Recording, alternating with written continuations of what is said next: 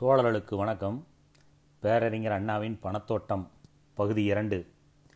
இந்த பகுதியிலே ஒரு கருத்து சித்திரத்தை அண்ணா வரைந்திருக்கிறார். ஒரு மிகப்பெரிய ஜாம்பவான் கையில் பணகுண்டு எனும் குண்டுடன் நிற்க அவனுக்கு கீழே சிறிய ஒரு மனிதன் எளிய மனிதன் நிற்கிறார். இந்த பெரிய மனிதன் ஜாம்பவான் பம்பாயாகவும் சிறிய மனிதன் எளியவன் சென்னையாகவும் உருவப்படுத்தப்பட்டிருக்கிறார் இந்த கருத்து படத்தில் வேடிக்கை படம் அல்ல நிலைமையை படமாக்கி காட்டப்பட்டிருக்கிறது. விளக்கத்துக்காக அதோ குண்டன உயர்ந்துள்ளவன் கையில் பணகுண்டு வைத்துக்கொண்டு நிற்கிறான். கீழே கையில் கோலும் தலையில் முண்டாசும் கொண்டுள்ள உருவம் தெரிகிறதல்லவா? அது சென்னை. பணகுண்டுடைய உருவம் பம்பாய். சின்ன உருவுக்கும் பெரிய உருவுக்கும் இடையே உள்ள மகத்தான வேதம் நம்மை மறுட்டுகிறதல்லவா அவ்வளவு பெரிய உருவினிடம் சிறிய உருவம் என்ன செய்ய முடியும்? ஏவல் வேலை தவிர. இது வெறும் கற்பனையும் அல்ல புள்ளி விவரம்தான். பட வடிவில் பெரிய உருவம் சின்ன உருவைப் போல பத்து மடங்கு பெரிது. சின்ன உருவம் சென்னை பெரிய உருவம் பம்பாய். வடநாடு முழுதும் கூட அல்ல. சென்னை என்றால் சென்னை மட்டுமல்ல. சென்னை கொச்சி திருவாங்கூர் மைசூர் சேர்ந்தது. ஏன் சென்னையின் அளவு போல பம்பாயை பத்து மடங்கு பெரியதாக அளவிட வேண்டும் என்று கேட்கிறீர்களா? சென்னையில் கொச்சி திருவாங்கூர் மைசூர் உட்பட ஆண்டுக்கு முப்பது கோடி சதர்கஜம் துணி மில்லில் தயாராகிறது. பம்பாயில் ஆண்டுதோறும் முன்னூற்று முப்பது கோடி சதுரகஜம் துணி தயாரிக்கப்படுகிறது மில்லில். சென்னை உற்பத்தியை விட பத்து மடங்கு அதிகம். இதைத்தான் படமாக்கினோம். சென்னை எந்த அளவுள்ள மனித வடிவில் காட்டப்படுகிறதோ அதைவிட பத்து மடங்கு அதிகமான அளவுள்ளதாக பம்பாயை மனித உருவாக பொறித்திருக்கிறோம். ஒன்றுக்கு பதினொன்று முப்பது இங்கே முன்னூற்று முப்பது அங்கே. ஆனால் இங்கு நமது மாஜி முதலமைச்சர் மூடுமில்லை என்கிறார். அங்குள்ள அமைச்சர்கள் ஓடு சீமைக்கு என்று உத்தரவிட்டு நிபுணர்களை அனுப்பினார்கள். புதிய புதிய மில் இயந்திரங்கள் வாங்கி வர பணகுண்டு தயாரிக்காமல் எப்படி பம்பாயால் இருக்க முடியும்? நம்மைப் போல ஒன்றுக்கு பதினொன்றாக ஓங்கி வளர்ந்திருக்கும் போது இன்னும் வளர்ந்து கொண்டே போகும்போது பம்பாய் சென்னையை சட்ட செய்யும் என்று எதிர்பார்க்க முடியுமா? சேட்ஜிக்கு இங்குள்ளவர்களை கண்டால் படத்தில் உள்ளது போல சிறு உருவமாகத்தானே தோன்றும். ஆலையில் தயாரிக்கப்படும் துணி சம்பந்தமாக மட்டிலுமே சென்னைக்கும் பம்பாய்க்கும் ஒன்றுக்கு பதினொன்று என்ற முறை பொதுவாக உள்ள மற்ற விஞ்ஞான ரசாயன எந்திர சாதன தொழில் வளர்ச்சி வியாபார வளர்ச்சி பணபல வளர்ச்சி ஆகியவற்றை கவனித்து கணக்கிட்டால் சென்னையைப் போல பம்பாய் பதினோரு மடங்களில் பல பல மடங்கு அதிகமுள்ள வடிவெடுக்கும் இந்நிலையைத்தான் பொருளாதார ஏகாதிபத்தியம் புதிய வல்லரசு பொன் விலங்கு பண அரசு பிர்லாஸ்தான் என்று கூறி இதுவரை விளக்கி வந்தோம். சீமைக்கும் இந்தியாவுக்கும் இதுபோல் நிலைமை இருந்ததை கூறித்தான் சுயராஜ்ய போர் துவங்கப்பட்டது. சென்னை குப்பமாகி வருகிறது. அந்த வீழ்ச்சியை துரிதப்படுத்த முதலமைச்சர் முனைந்திருக்கிறார். கதர் மீது ஆணையிட்டு காந்தியார் மீது பாரத்தை போட்டுவிட்டு சென்னை மாகாண பொருளாதாரத்தின் மீது கல்லை போட்டார். வர்த்தக சங்கம் தடுத்த பத்திரிகைகள் கண்டித்த பொருளாதார நிபுணர்கள் கண்டித்த தமிழ்நாடு காங்கிரஸ் கமிட்டி கண்டித்த கைத்தறி நெசவாளர் சங்கம் கண்டித்த எங்கும் கண்டனம். ஆனால் பிரகாசம் காருவோ எடுத்த காரியத்தை முடித்தே தீர்வேன் என்றார். ஐயா உம்முடைய நோக்கம் கூட நல்லதாக இருக்கக்கூடும். ஆனால் எமது பேச்சை கேளுங்கள். இதன் விளைவு கேடாகத்தான் இருக்கும் என்று இதமாக கூட பலர் சொன்னார்கள். அவர்கள் யாவரும் முதலமைச்சரின் தேசிய திருவழிகளுக்கு சர்க்காரின் எதிரிகளாக தெரிந்தார்கள். சென்னை சர்க்காரால் நிராகரிக்கப்படும் நூற்பு கதிர்களை தனக்கு கொடுத்து விடும்படி கொச்சி சர்க்கார் கேட்டதாக ஒரு செய்தி வடித்தேன். சென்னை சர்க்காரின் கொள்கை மாறாவிடில் நாம் மான்செஸ்டருக்கு பதிலாக நமது அக்கம்பக்கத்துக்காரர்களால் சுரண்டப்படுவோம் என்று டாக்டர் சுப்பராயன் பேசியிருக்கிறார். சுரண்டப்படுவோம். இதை கூறும் டாக்டர் காந்தியாரிடம் பலமுறை கவரை பற்றி பேசி பேசி பார்த்துவிட்டு பிறகு கூறும் கருத்து இது. பல நூறு மேடைகளிலே திராவிடர் கழகத்தார் கூறினார். இது போல முன்பு. சுதந்திரா பத்திரிகையின் ஆசிரியர் காசா சுப்பாராவ் காங்கிரசார் பார்ப்பனர் அறிஞர். அவர் கூறினார் கதர் நிலைத்திருக்கவே முடியாது என்று. நான் திருப்பதியிலும் சித்தூர் ஜில்லாவில் வேறு சில இடங்களிலும் கையினால் நூற்கும் திட்டத்துக்கு கழகம் அமைத்து வேலை செய்து அந்த திட்டத்தை பரப்ப முயற்சித்தேன். ஆரம்பத்தில் வெற்றி கிடைத்தது ஆனால் அந்த ஆர்வம் படிப்படியாக மங்கி மடிந்து விட்டது. நான் எதிர்நீச்சு நடத்தினேன். அது இயற்கையாகவே வெற்றி பெற முடியாமற் போய்விட்டது. இப்போது முன்பு இருந்ததை விட மோசமான நிலையில் இருக்கிறோம். மத்திய சர்க்கார் எந்திர சாதனங்கள் கொண்ட தொழிற்சாலைகளை அமைக்கும் திட்டத்திலேயே மோசு கொண்டிருக்கிறார்கள். அவர்களில் யாரும் காந்தி பக்தியிலே பிரகாசம் அவர்களுக்கு குறைந்தவர் அல்ல அவர்களும் காந்தி சீடர்களே இப்படி மக்களிடம் இருவிதமான முரண்பட்ட கருத்து பரப்பப்படுகிறது. இதன் விளைவு என்னவாகும் என்பது பற்றி கூற தேவையில்லை என்று மற்றொரு காங்கிரஸ்காரர் சித்தூர் கே. ராஜகோபாலாச்சாரி என்பவர் கூறினார் தர்ம சங்கடமாக இருக்கிறதே நிலைமை என்று கூறி தத்தளித்த கல்கி மாஜி முதலமைச்சர் அசைந்து கொடுக்க மறுத்தார். இப்போதுள்ள நிலையிலேயே சென்னைக்கும் பம்பாய்க்கும் உள்ள பேதம் பீதி கொள்ள வேண்டிய அளவு இருக்கிறது. இனி மேற்கொண்டு அங்கு மீள் கிடையாது கதிர்களையும் அதிகப்படுத்த முடியாது என்று முதலமைச்சர் கூறினார். அதே சமயத்திலே நெசவாலைக்கான புதிய மெஷின்கள் வாங்க ஒரு கோடி பத்து கோடி அல்ல நூறு கோடி ரூபாய்களுக்கு திட்டமிட்டு இருக்கிறது மத்திய சர்க்கார். இங்கு ராட்டையும் அங்கு புதிய மில்களும். இப்போது அங்கு முன்னூற்று முப்பது கோடி சதுரகஜம் மில் துணி தயாராகிறது. புதிய திட்டத்தின்படி அது இன்னும் வளரும். சித்திரம் மேலும் கொஞ்சம் பெரிதாகும். அதுபோது இங்கு இப்போது உற்பத்தியாகும் முப்பத்தி மூன்று கோடி சதுரகஜம் மில் துணி குறையும். உருவம் மேலும் சின்னதாக வேண்டும். எண்ணி பாருங்கள். ஏற்கனவே கேலி செய்வது போலவும் கிளியூட்டுகிற முறையிலும் ஓங்கி வளர்ந்துள்ள பம்பாய் ஆலை தொழில் இன்னமும் வளர்ந்தால் என்ன ஆகும் என்பதை நெசவாலை தொழிலை வளர்க்க இதுவரை எடுத்துக்கொண்ட முயற்சியும் செலவிடப்பட்ட பணமும் பொதுமக்கள் பட்ட கஷ்ட நஷ்டமும் அளவிடக்கூடியதல்ல. உண்மையிலேயே கதை மட்டும்தான் வளர்ந்திருக்க வேண்டும் என்று விரும்பியிருந்தால் நானூற்று பதினேழு ஆலைகள் தோன்றுகிற வரையில் சும்மா இருந்திருக்கலாமா? அந்த ஆலை அரசர்களின் நேசத்தையும் பாசத்தையும் வளர்த்திருக்கலாமா? அவர்களை கொண்டு தேசிய காரியங்களை சாதித்துக் கொள்வதாக பேசியிருக்கலாமா? நெசவாலை தொழில் ஓங்கி வளர்ந்தான பிறகு மேனாட்டுடன் போட்டியிடக்கூடிய உன்னதமான அளவுக்கு முன்னேற்றமடைந்த பிறகு கோடிக்கணக்கான வனம் முதலாக கொட்டியான பிறகு புதிய புதிய இயந்திரங்களை அமைத்தான பிறகு மில் ஒழிப்பு வேலையை துவக்குவது என்றால் அதிலே பொருத்தம் இருக்கிறதா? முடியுமா? அவசியமா? ஆயிரத்தி தொள்ளாயிரத்து நாற்பத்தைந்து ஆண்டு ஆகஸ்ட் மாத கணக்குப்படி மில்கள் நானூற்று பதினேழு மூலதனம் சுமார் ஐம்பத்தி நாலரை கோடி. கதிர்கள் ஒரு கோடிக்கு மேல் உள்ளன. ஆண்டொன்றுக்கு இருபத்தி நாலு லட்சம் கண்டி பருத்தி செலவாகிறது மில்களில். கண்டி ஒன்றுக்கு இருநூற்றி எண்பத்தி நாலு பவுண்டு பருத்தி. இவ்வளவு பெரிய முறையிலே வளர்ந்துவிட்ட தொழிலை கதர் திட்டத்துக்காக பலியிடுவதா?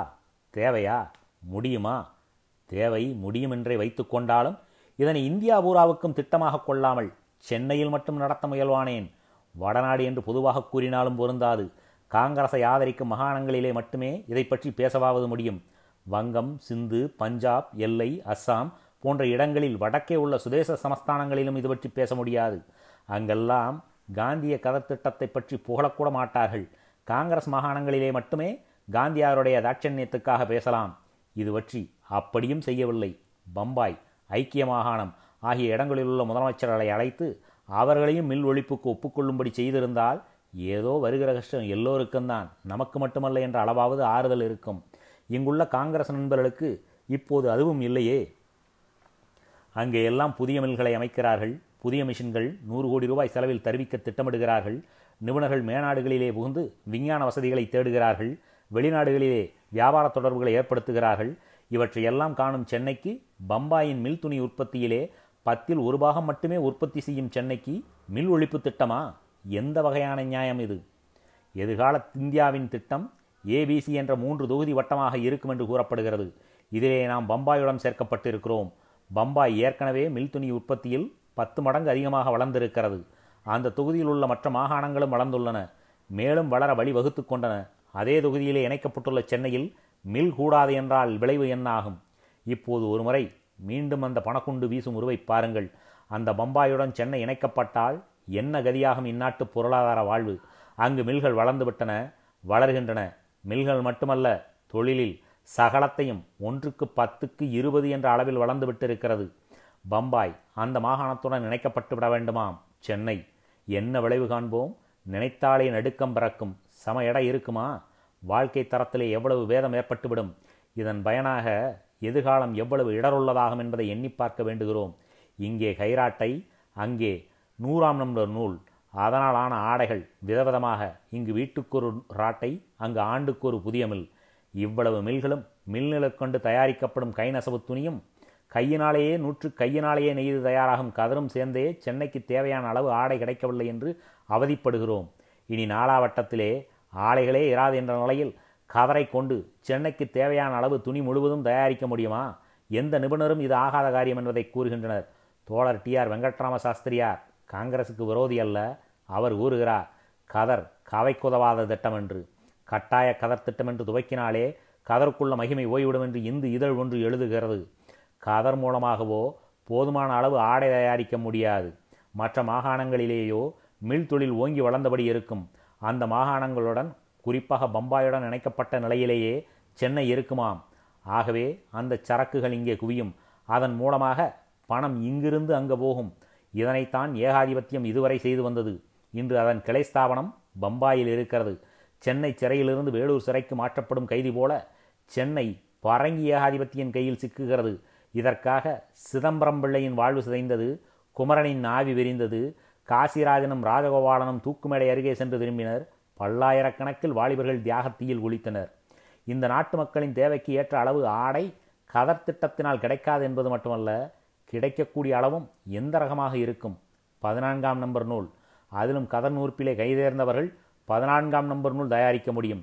வீட்டுக்கு ஒரு ராட்டை வைத்துவிட்டால் பதினாலாம் நம்பருடன் நின்றுவிடாது. நூல் பத்துமாகும் எட்டுமாகும். இதிலே ஆடை நெய்தாக வேண்டும். அதுதான் நமக்கு ஆடை. இந்த ஆடையுடன் ஆமதாபாத் போட்டிக்கு வரும். வந்தால் கதர் கதறியாக வேண்டும். வேறு வழி இல்லை ஆமதாபாத்தின் அறுபது அறுபது ஒரு கடையிலே பக்கத்து கடையிலே ஆலையூரார் உபதேசப்படி நமது நாட்டவர் தயாரிக்கும் பதினாலாம் நம்பர் நூல் வேட்டி. இரண்டில் எது செலவாகும்? எது உறுதிப்பாடு வேலைப்பாடு உடையது? ஆழ்ந்த காங்கிரஸ் பற்றுள்ள தோழர்களை கேட்கிறேன். சிந்தித்து பார்க்கும்படி. இங்கு செலவாவது மட்டுமல்ல இப்போது நெசவாகும் துணிகள் வெளிநாடுகளுக்கும் ஏராளமாக செல்கின்றன. சீமையிலிருந்து நமக்கு முன்பு துணி வந்தது தடுத்தாகிவிட்டது. ஜப்பான் சரக்கு வந்தது மட்டுமல்ல இன்றைய இன்றைய நிலையில் அங்கு தொழில் நொறுங்கிவிட்டது. இப்போது நிலைமை அடியோடு மாறியிருக்கிறது. பண்டித ஜவஹர்லால் சொன்னது போல இப்போது உலகில் நான்கு பெரிய நாடுகளில் இந்தியா ஒன்று என்று மதிப்பிட முடியும். அந்த உயர்வு கிடைத்திருக்கிறது. ரஷ்யா அமெரிக்கா சீனா இந்தியா என்று அவர் குறிப்பிட்டது பொருத்தமான பேச்சு. ஏனெனில் சீமை துணியை நம்பியிருந்த நாடு என்று கீழ்கண்ட நாடுகளுக்கு துணி அனுப்பும் நிலை பெற்றிருக்கிறது. நாடுகளின் பட்டியலையும் அதற்கு ஏற்றுமதியாகும் துணிகளின் எண்ணிக்கையையும் அறிஞர் Anna பட்டியலிட்டிருக்கிறார். Malta Cyprus Palestine Aden Ceylon Burma Malay Hong Kong Gambia Sierra Leone Gold Coast Nigeria தென்னாப்பிரிக்கா Rhodesia Zanzibar Kenya Tanganyika Sudan Mauritius Canada British Guinea Australia France Iraq Iran Sumatra Java Borneo Thailand Indochina China Egypt Morocco Guatemala. இத்தனை நாடுகளுக்கு ஏற்றுமதி பட்டியலை அண்ணா கொடுத்திருக்கிறார். ஆயிரத்தி தொள்ளாயிரத்தி முப்பத்தி ஏழு முப்பத்தெட்டாம் ஆண்டு கணக்குப்படி மேற்கண்ட இடங்களிலேயும் இன்னும் பல்வேறு இடங்களிலேயும் இந்தியா வியாபாரம் செய்வதற்கான வசதிகளை சர்க்கார் செய்துள்ளனர். உலகிலே பருத்தி உற்பத்தியில் உயர்ஸ்தானம் வகித்துள்ள நாடுகளில் இந்தியா ஒன்று. எனவே நெசவுத் தொழிலில் தலை சிறந்து விளங்கி வெளிநாடுகளுக்கு ஆடை அனுப்பும் வசதி இருக்கிறது. ஆனால் இந்த நாடுகள் பதினான்காம் நம்பர் நூல் கதர் நூல் ஆடை அல்ல விரும்புவது. சென்னை கதர் திட்டத்தோடு நின்றுவிட்டால் இந்த நாடுகளில் வடநாட்டு ஜவுளிதான் செல்லும். வியாபாரத்துறை வடநாட்டுக்குத்தான் இருக்கும். சென்னையில் பூகோள அமைப்பை கவனிப்பவர்கள் தென்கிழக்கு ஆசியா பகுதியில் உள்ள நாடுகளுடன் தொடர்பு கொள்வதற்கு சென்னையிலே சிலாக்கியமான இடமைப்பு பெற்றிருப்பதை அறியலாம். ஆனால் சென்னை வீட்டுக்கு ஒரு ராட்டையை வைத்துக் கொண்டிருக்க வேண்டுமாம். எவ்வளவு கடின சித்தம் இருக்க வேண்டும் இந்த திட்டத்தை நமக்கு சுமத்த? உள்நாட்டு தேவைக்கு போதாது வெளிநாட்டு வியாபாரம் இராது. பம்பாய் சரக்குக்கு காத்திருக்க வேண்டும். முரட்டு ரகம் மட்டுமே நெய்ய முடியும் என்பதோடு முடியவில்லை தொல்லையின் எண்ணிக்கை.